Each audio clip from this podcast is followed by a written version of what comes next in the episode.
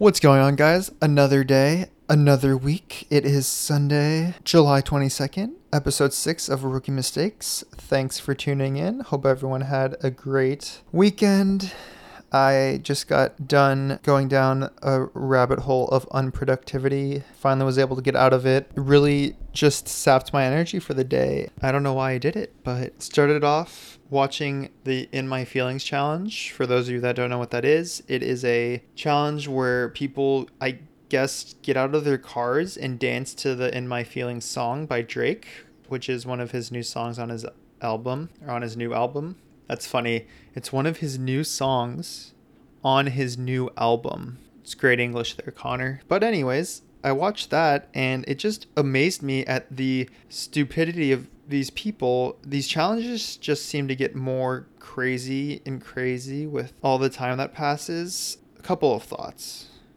One, these people are getting out of their cars making it seem like oh this song just came on right it's such a good song that i have to get out of my car that i'm driving and dance there's two types of videos there's the ones with the people that actually get out of their car and there's no one else in the car and so they dance and that's stupid because clearly then you have no one driving your car even if it is going super super slow and then you have the other people that have people in the car with them and they're recording them do the dance, but they're also steering the wheel. So that's not even, that's fake too. Both situations are stupid. Not to hate on the song or anything, because I think the song is really good. I love the song. It's just this stupid challenge. I've seen fail videos now and it's kind of makes sense because I was wondering when I first started watching these videos I was like oh someone's definitely going to get hit by a car or there's going to be a car crash. Happy to report so far I haven't found any videos where someone actually gets hit by a car. There's two of them out there but they're fake of course where the guy, I guess, edits it to look like he get, gets hit by a car, but it's not actually real. I saw this one video of a guy who was standing on top of his motorcycle and doing the dance to the song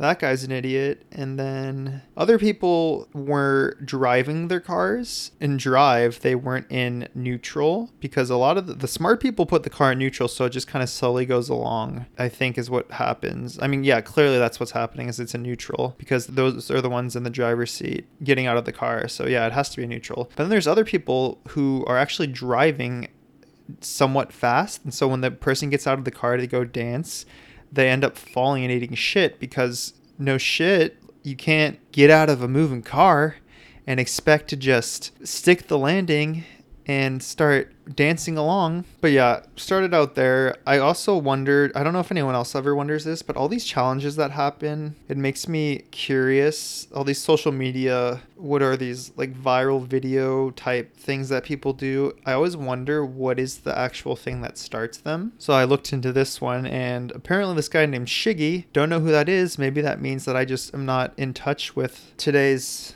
social scene or pop culture, but he is some good dude who is just dancing on the street and he's pretty famous because he's got 1.6 million followers, which is probably why it went viral. But he's just dancing to the song, having a good old time. Everyone's screaming in the background like it's the greatest thing ever, like he's solved world hunger. It's good, but it's not that good. I also don't know why it became a thing where everyone's always doing it in a car and then getting out of the car and dancing because in his video he doesn't do that. But who knows?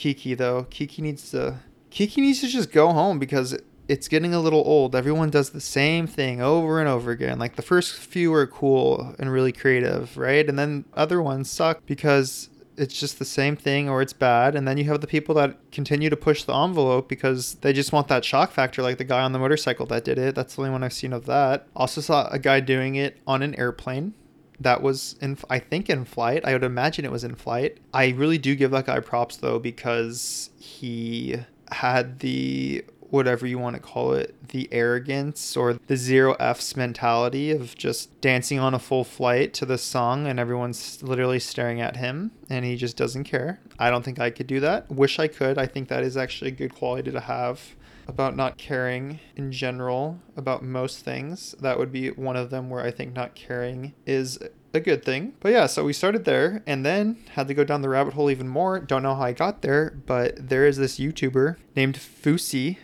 He was a popular YouTuber, I think, a few years ago or so, he just did prank videos and all that crap. Basically, fake videos, prank videos, nothing really of value, in my opinion. Never watched his YouTube channel, so maybe that shouldn't be judging him or anything. He was in Australia a week ago, maybe a week and a half at this point he was doing a live show and he noticed that he didn't have as many people that showed up Long story short, he is not as successful as he used to be, and he decides to sh- throw this live event in LA at the at some theater, rents it out for hundred thousand dollars, and he makes all these promises that all these celebrities are going to be there, like LeBron James and blah blah blah, and there's these rappers that are going to be there, Drake's going to be there, and all this shit.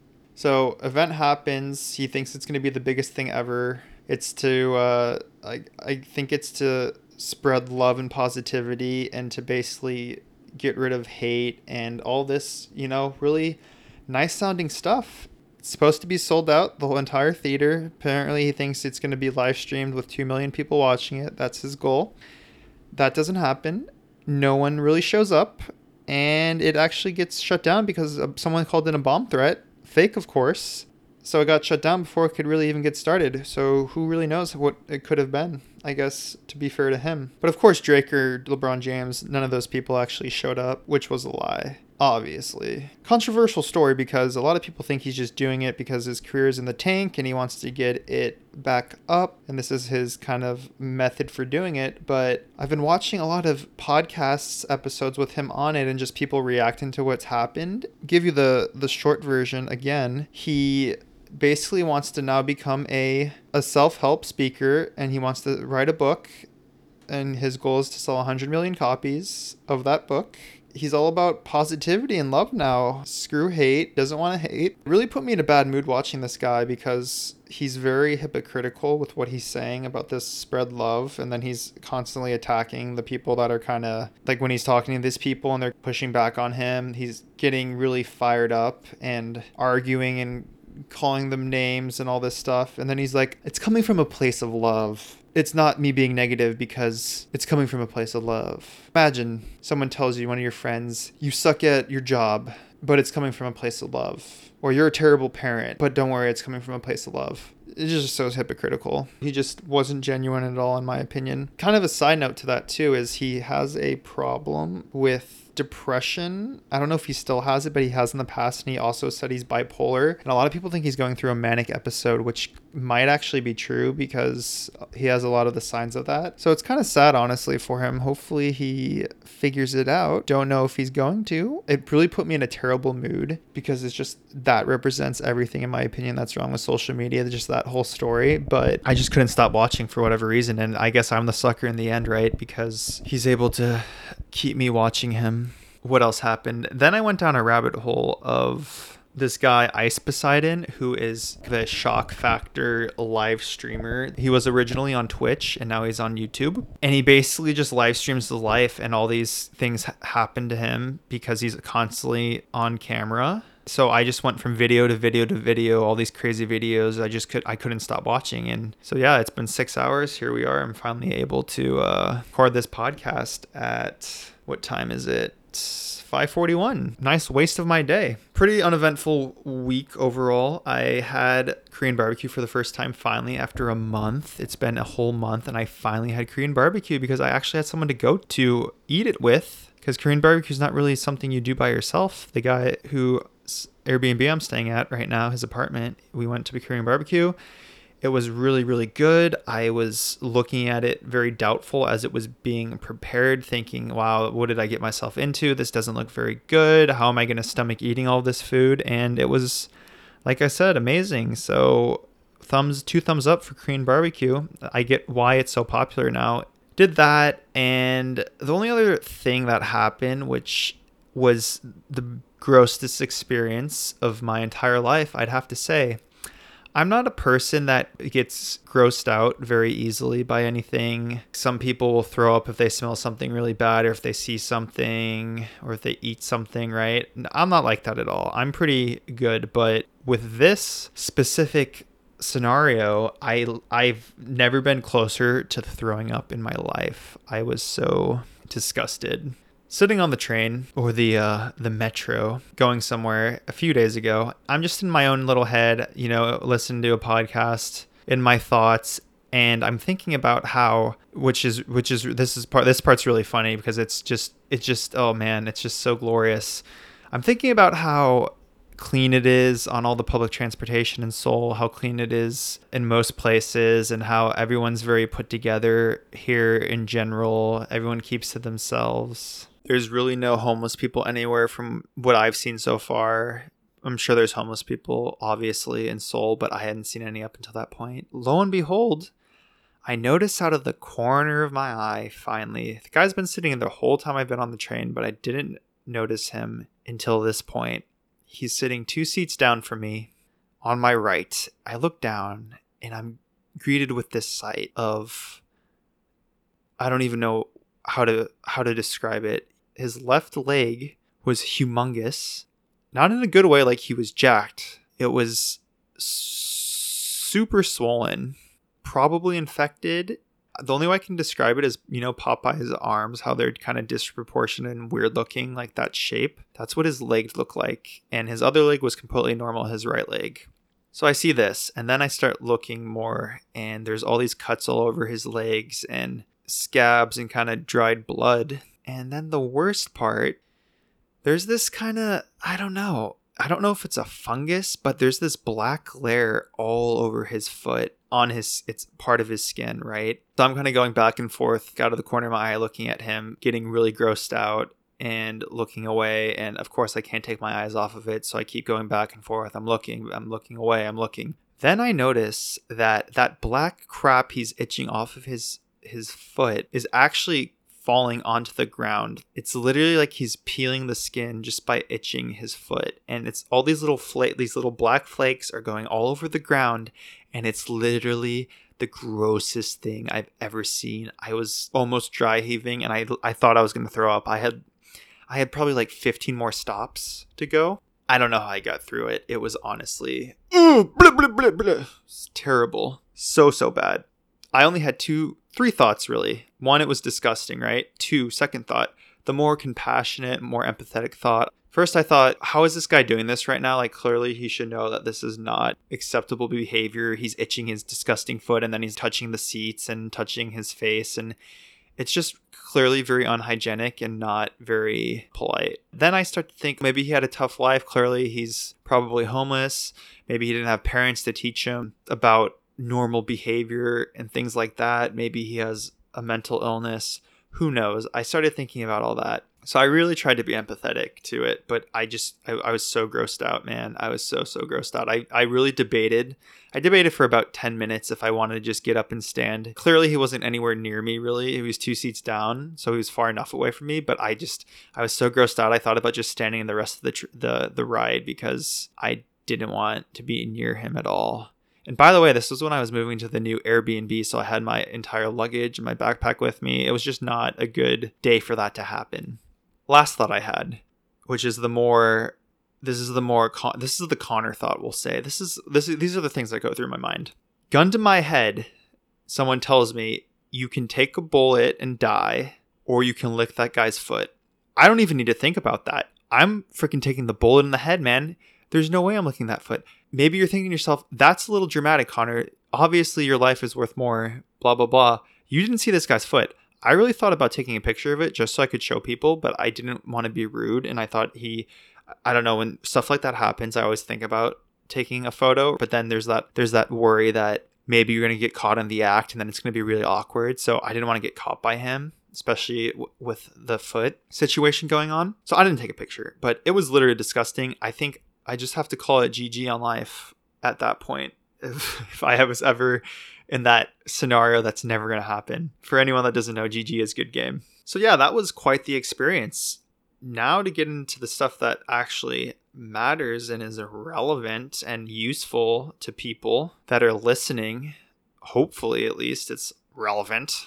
Today on the episode, I wanted to talk about three things because they all go hand in hand and they're very important to becoming successful, in my opinion. Those three things are momentum, routine, and goal setting. I want to talk first about momentum. Like I mentioned, either on episode four or five, I briefly mentioned I played college baseball. I think the greatest thing that my college baseball coaches did and still do that is very valuable and something that I don't think any other teams in the country, whether it's Division 1, Division 2, Division 3, NAIA, none of these schools really teach this. It's about momentum. Our coaches make it a very our coaches. I love how I like pretend I'm pretending that I still play college baseball. Ha ha ha ha. Um, the coaches really stressed momentum, and that's what they talked about a lot because sports in general, not just baseball, it's all about momentum.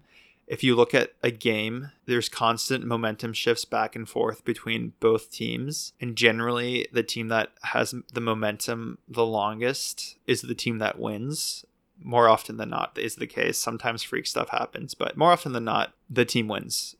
We learned a lot about being able to recognize situations where momentum has shifted from us to the other team. And then from there, it became very important for us to try and get the momentum back in our favor and we just learned about all these different situations that could happen throughout the course of a baseball game which were momentum shifts. We kept track of this throughout our games. They had a scoring system where we had all these things that we kind of strived to achieve throughout the games and execute on like uh, throwing first pitch strikes or getting the first runner out not walking people double plays turned, all these different things, right? And so we they have all different point values. And at the end of the game, the goal I think, if I remember correctly, was to get at least 100 points.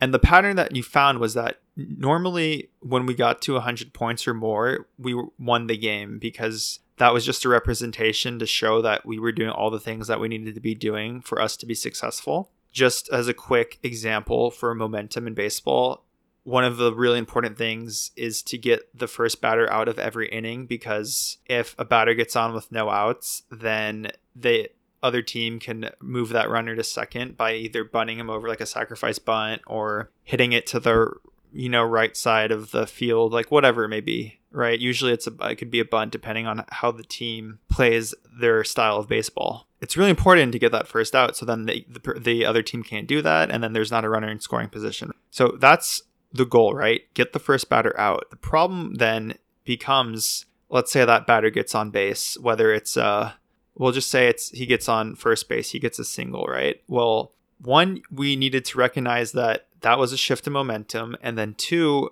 then it became our goal to stop the momentum in the tracks there and get the momentum back. And so what that meant was in our example of the runner getting on first base was then to get a double play or get a strikeout. It became really important that the other team couldn't continue their mo- momentum by getting a, another hit or moving the guy over and getting him in scoring position. So for every player, then it was very, very critical that they really focused even more and put in more effort intensity like they really locked into that situation in that moment because that was a moment that we needed to get the momentum back you'd see throughout these games examples of this happening where you'd get the momentum back, you get a huge double play. Maybe there's bases loaded and there's one out, so you need the double play to get out of the inning, right? And that's like a huge momentum shift. There's differing degrees of momentum shifts. Some could be smaller, some could be bigger.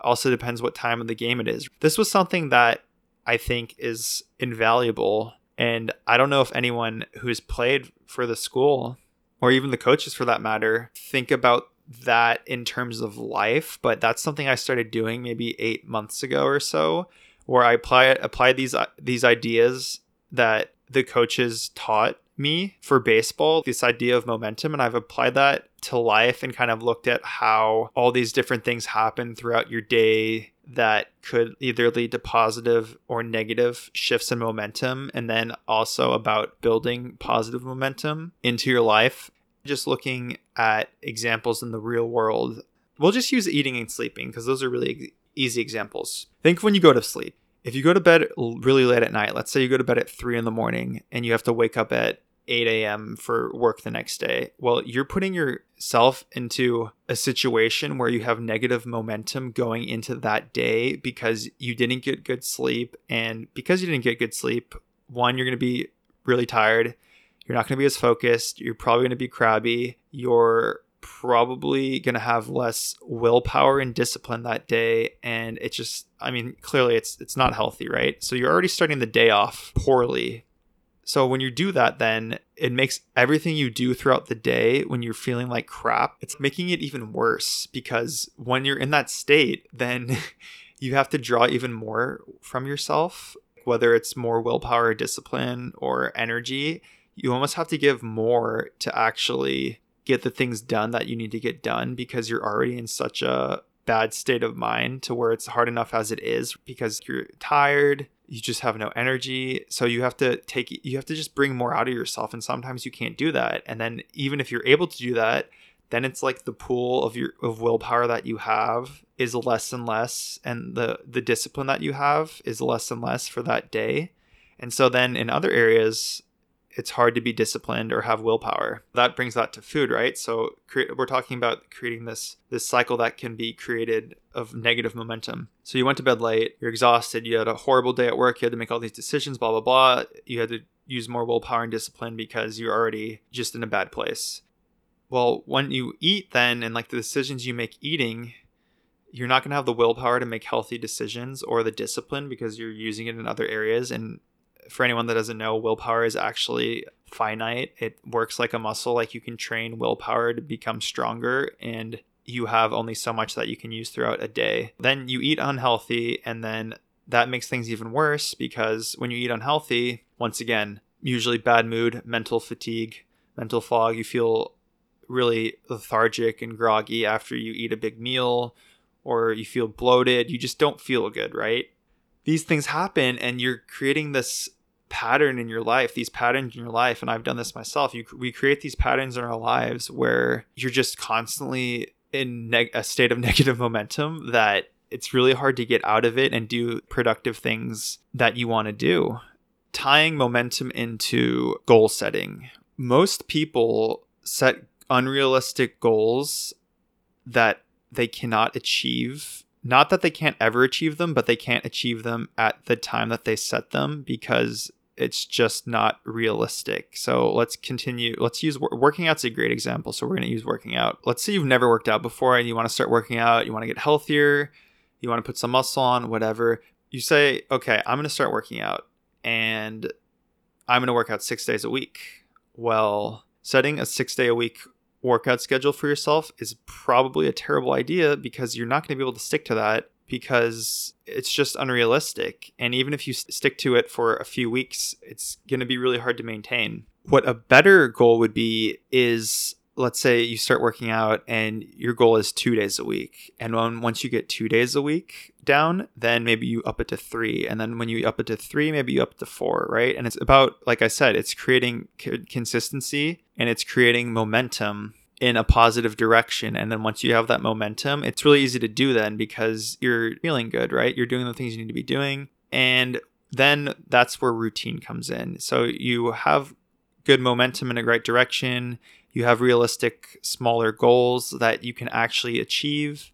And as you're doing these things on a daily basis that's when routine comes in and then you create these routines right? And then once you've created a routine it becomes habit and then it's just something you're doing and not really thinking about. It does become easier to follow, let's say, this workout plan, right? Let's say you're working out three days a week. But back to what I was talking about with momentum in baseball, when the momentum shifts, you have to recognize that it's shifting and you have to put extra effort in to make sure you get that momentum back. So, the, as the workout example, maybe you've worked out two days a week so far and you're on your third workout day. It's not like you're sore really or injured or anything like that let's just say you're tired right and you really don't work want to work out you're like you're really dreading it. Well you need to recognize in that moment that this could be this is like a potential shift in the momentum back in a negative direction and it could potentially break up the routine and then you can fall into a, a rut where you're not working out. Like this is this has happened to me a lot when I used to work out, like in high school, I was super into working out. I'd work out six days a week. I'd get into a routine. I'd work out no matter what. But if I ever missed that one workout for whatever reason, like maybe I just didn't have enough willpower that day, and then maybe I skip another one, and then you start to justify, oh, I can skip this workout, and oh, I'll go to the gym the next day, and all this stuff, right? And then all of a sudden, for me, I haven't worked out in three weeks at all and it's really easy for me to stay in the routine and i think this is the case for most people but once you get out of the routine it's really really hard to get back in and get that momentum back so that's why it's really important to recognize when the routine and the momentum can go in a negative direction. And so then you have to draw upon, you have to look within and draw more out of yourself to make sure that you're actually working out for that day.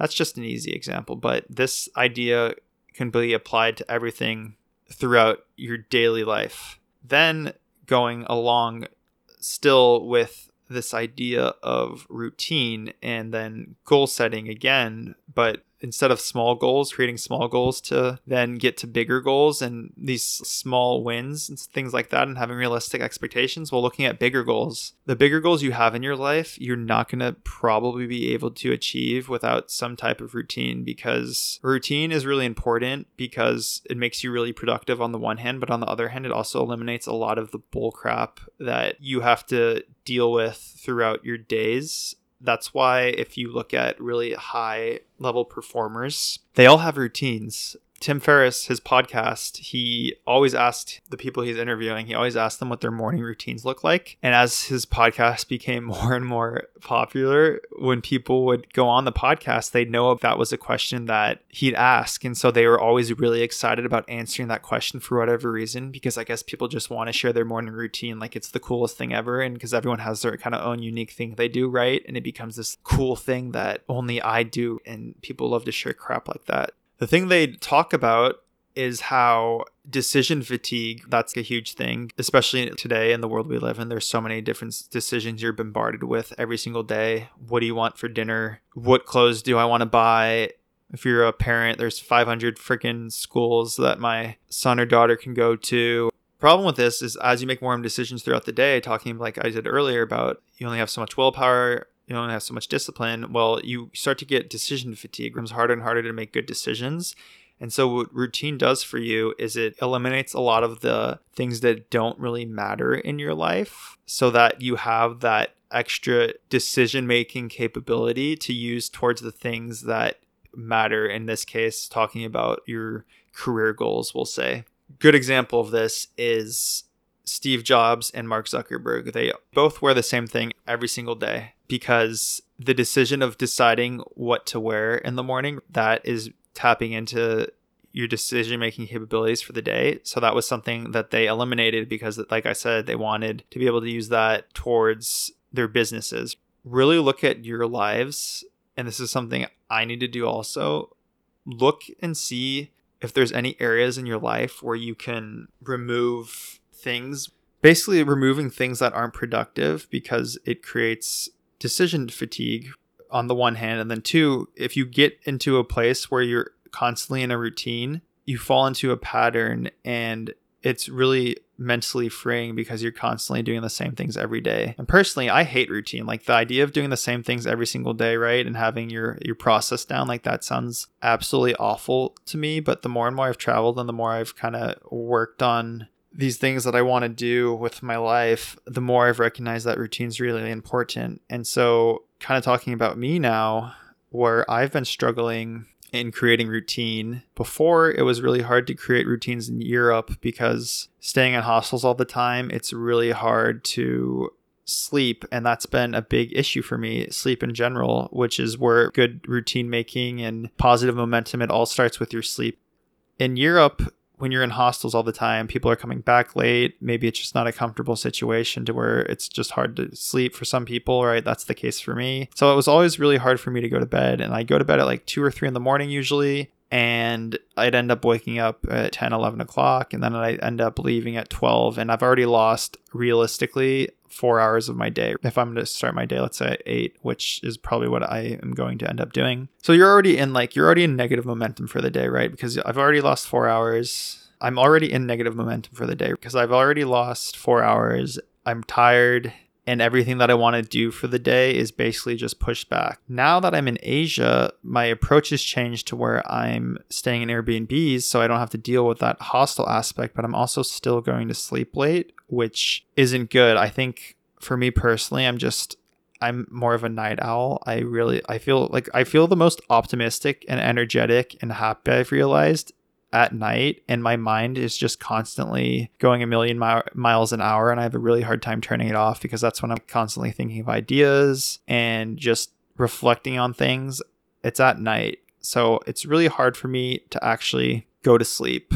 That's something I really need to work on because I'm never going to be able to actually get into a good routine if I can't do that. Basically, what I am looking at for me, just as an example of what a routine might look like from my perspective. One thing I've really realized is how important it is to focus on the actual skill building and the actual content building of what I'm trying to do. That's the podcasting and the blog. Before, I was really focused on Instagram about gaining a following and all of that. I thought that I'd build this audience that way and then that would funnel them into my blog and my podcast. What I've realized is that's not a good strategy. What should be happening is I have to basically offer people value. And the only way I'm going to offer people value is by providing them with content that's valuable. So it's one getting the blog up and running, which I don't have yet. Literally, don't have the website made. Have about four articles done, and then it's having the podcast. So what my day is going to look like, or what it needs to look like, is focusing entirely on that. What I'm thinking is wake up around 8 a.m go to Starbucks by nine, sit in Starbucks all day working on articles and the blog and ideas like that, basically figuring out how I'm going to actually provide value to people. And by doing that, once I get the blog and the podcast more popular, then I'll get followers from that. And then those can funnel into my Instagram account, which is the approach I'm going to take now. So Starbucks until four, and then dinner my one meal of the day, which will be a glorious time. And then after that, I could either go back to wherever I'm staying and work more or do it at Starbucks again, which would cost more money. So I don't know if I'm going to do that, honestly. I really do like Starbucks, though. It's such a peaceful place to work at. I'm sure some people might be thinking, oh, why don't you go to like mom and pop coffee shops or the cool places in Korea and I'm just uh I'm just all about that big business when it comes to Starbucks. I really really love the vibe in Starbucks. It's a great environment to work in. That's like a rough estimate of what I'm thinking. I mean, I clearly I could get into more detail and I probably will when I get into the routine, but yes, that is the routine I need to create. Once again, the key is to not try and build this insane routine to follow right away. It's about picking one thing, and I'd recommend this to anyone. It's about setting small goals, and then those small goals become bigger goals. You create momentum, and then you have your routine. It's about picking the one thing to focus on and then become consistent with that, and then you can move on to something else. With me, it's going to be going to bed early and getting on a really good sleep schedule, and then I can continue to add things in as I go along. And then one day, hopefully, I will be a success. We will see though. I really do think this is going to be key for me in order to get on the path to achieving my goals. This is really the secret sauce to me is understanding all of this because once again, people have these high expectations or these big vast plans or goals of what they should be doing or what they could be doing in the future and then they get discouraged by it because it's so grandiose. Well, I just dropped grandiose. Look at me. It's so grandiose that they just don't think they can do it because they don't know how to approach it. And so it's always about simplifying and making things as small as possible, making them as easy as possible. And that's something I'm really starting to learn. And then once you get that small stuff going, that creates the momentum, it creates positive mindsets, so many good things that come from all of that. And one day you're going to wake up and be who you want to be. And hopefully I will too. I think that's going to be the end of the episode. If you enjoyed it, please subscribe and leave a review if you want. I don't really know what media outlet I should actually be advertising on my Instagram bio. I was originally advertising Apple Podcasts in my bio, it was funny because I waited basically two weeks to release the podcast because I was waiting for approval from Apple. And I had the thought the other day that I shouldn't be advertising Apple as in, in my bio, like the podcast through that outlet, because the iPhone's not the most popular phone in the world. One, my audience is outside the US for the most part think 24% of it's from the US. So most of the world uses Android. And then I actually looked into the statistics of what market shares were of iPhones versus Android, and it's actually a significant amount in favor of Android. So it's really not that smart to be advertising the Apple podcast. But now my dilemma is well, which one should I advertise on my Instagram bio? Because there's so many different apps for podcasting on the Android service. I think that's just another reason why I need to get my blog done so I could just advertise my blog on my bio and then advertise the podcast on the blog. Easy peasy. That would make life way better. Listen to it wherever you can and subscribe there. Leave a review there. That would be wonderful. It would be very helpful to me. Social media, Conjay Hancock is my Instagram. Conjayhancock at gmail.com is my email. I'm still waiting for someone to email me a question or something. I wonder how long it's going to take.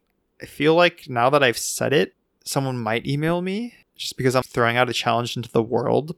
I think I'm probably not going to get an email from someone. God, I pr- probably for at least 30 days I honestly don't even know if anyone's going to interact with me. Like, I wonder, you know what? I don't even care about the email. I wonder who's going to leave the first review. That's what I'm curious about. Like, how many days is it going to take or how many episodes is it going to take for me to actually get my first review? That is a better question. I'm going to say, how many episodes? Let's go with episodes. I'm going to say it's going to take 16 episodes before someone leaves a review. So we'll see. Maybe that's challenging and how someone's going to do it and they're going to leave the worst review ever. And I'm, I'm just going to have a, a zero out of five or a, can you even give a, can you give a review on something with zero stars or do you have to give one? I don't even know. But yeah, I'm going to have like the worst reviewed podcast ever just with that one review because someone's going to say, screw you, Connor. But yeah, hope everyone has a wonderful week. I will see you guys next week. Thanks again for listening. Take care.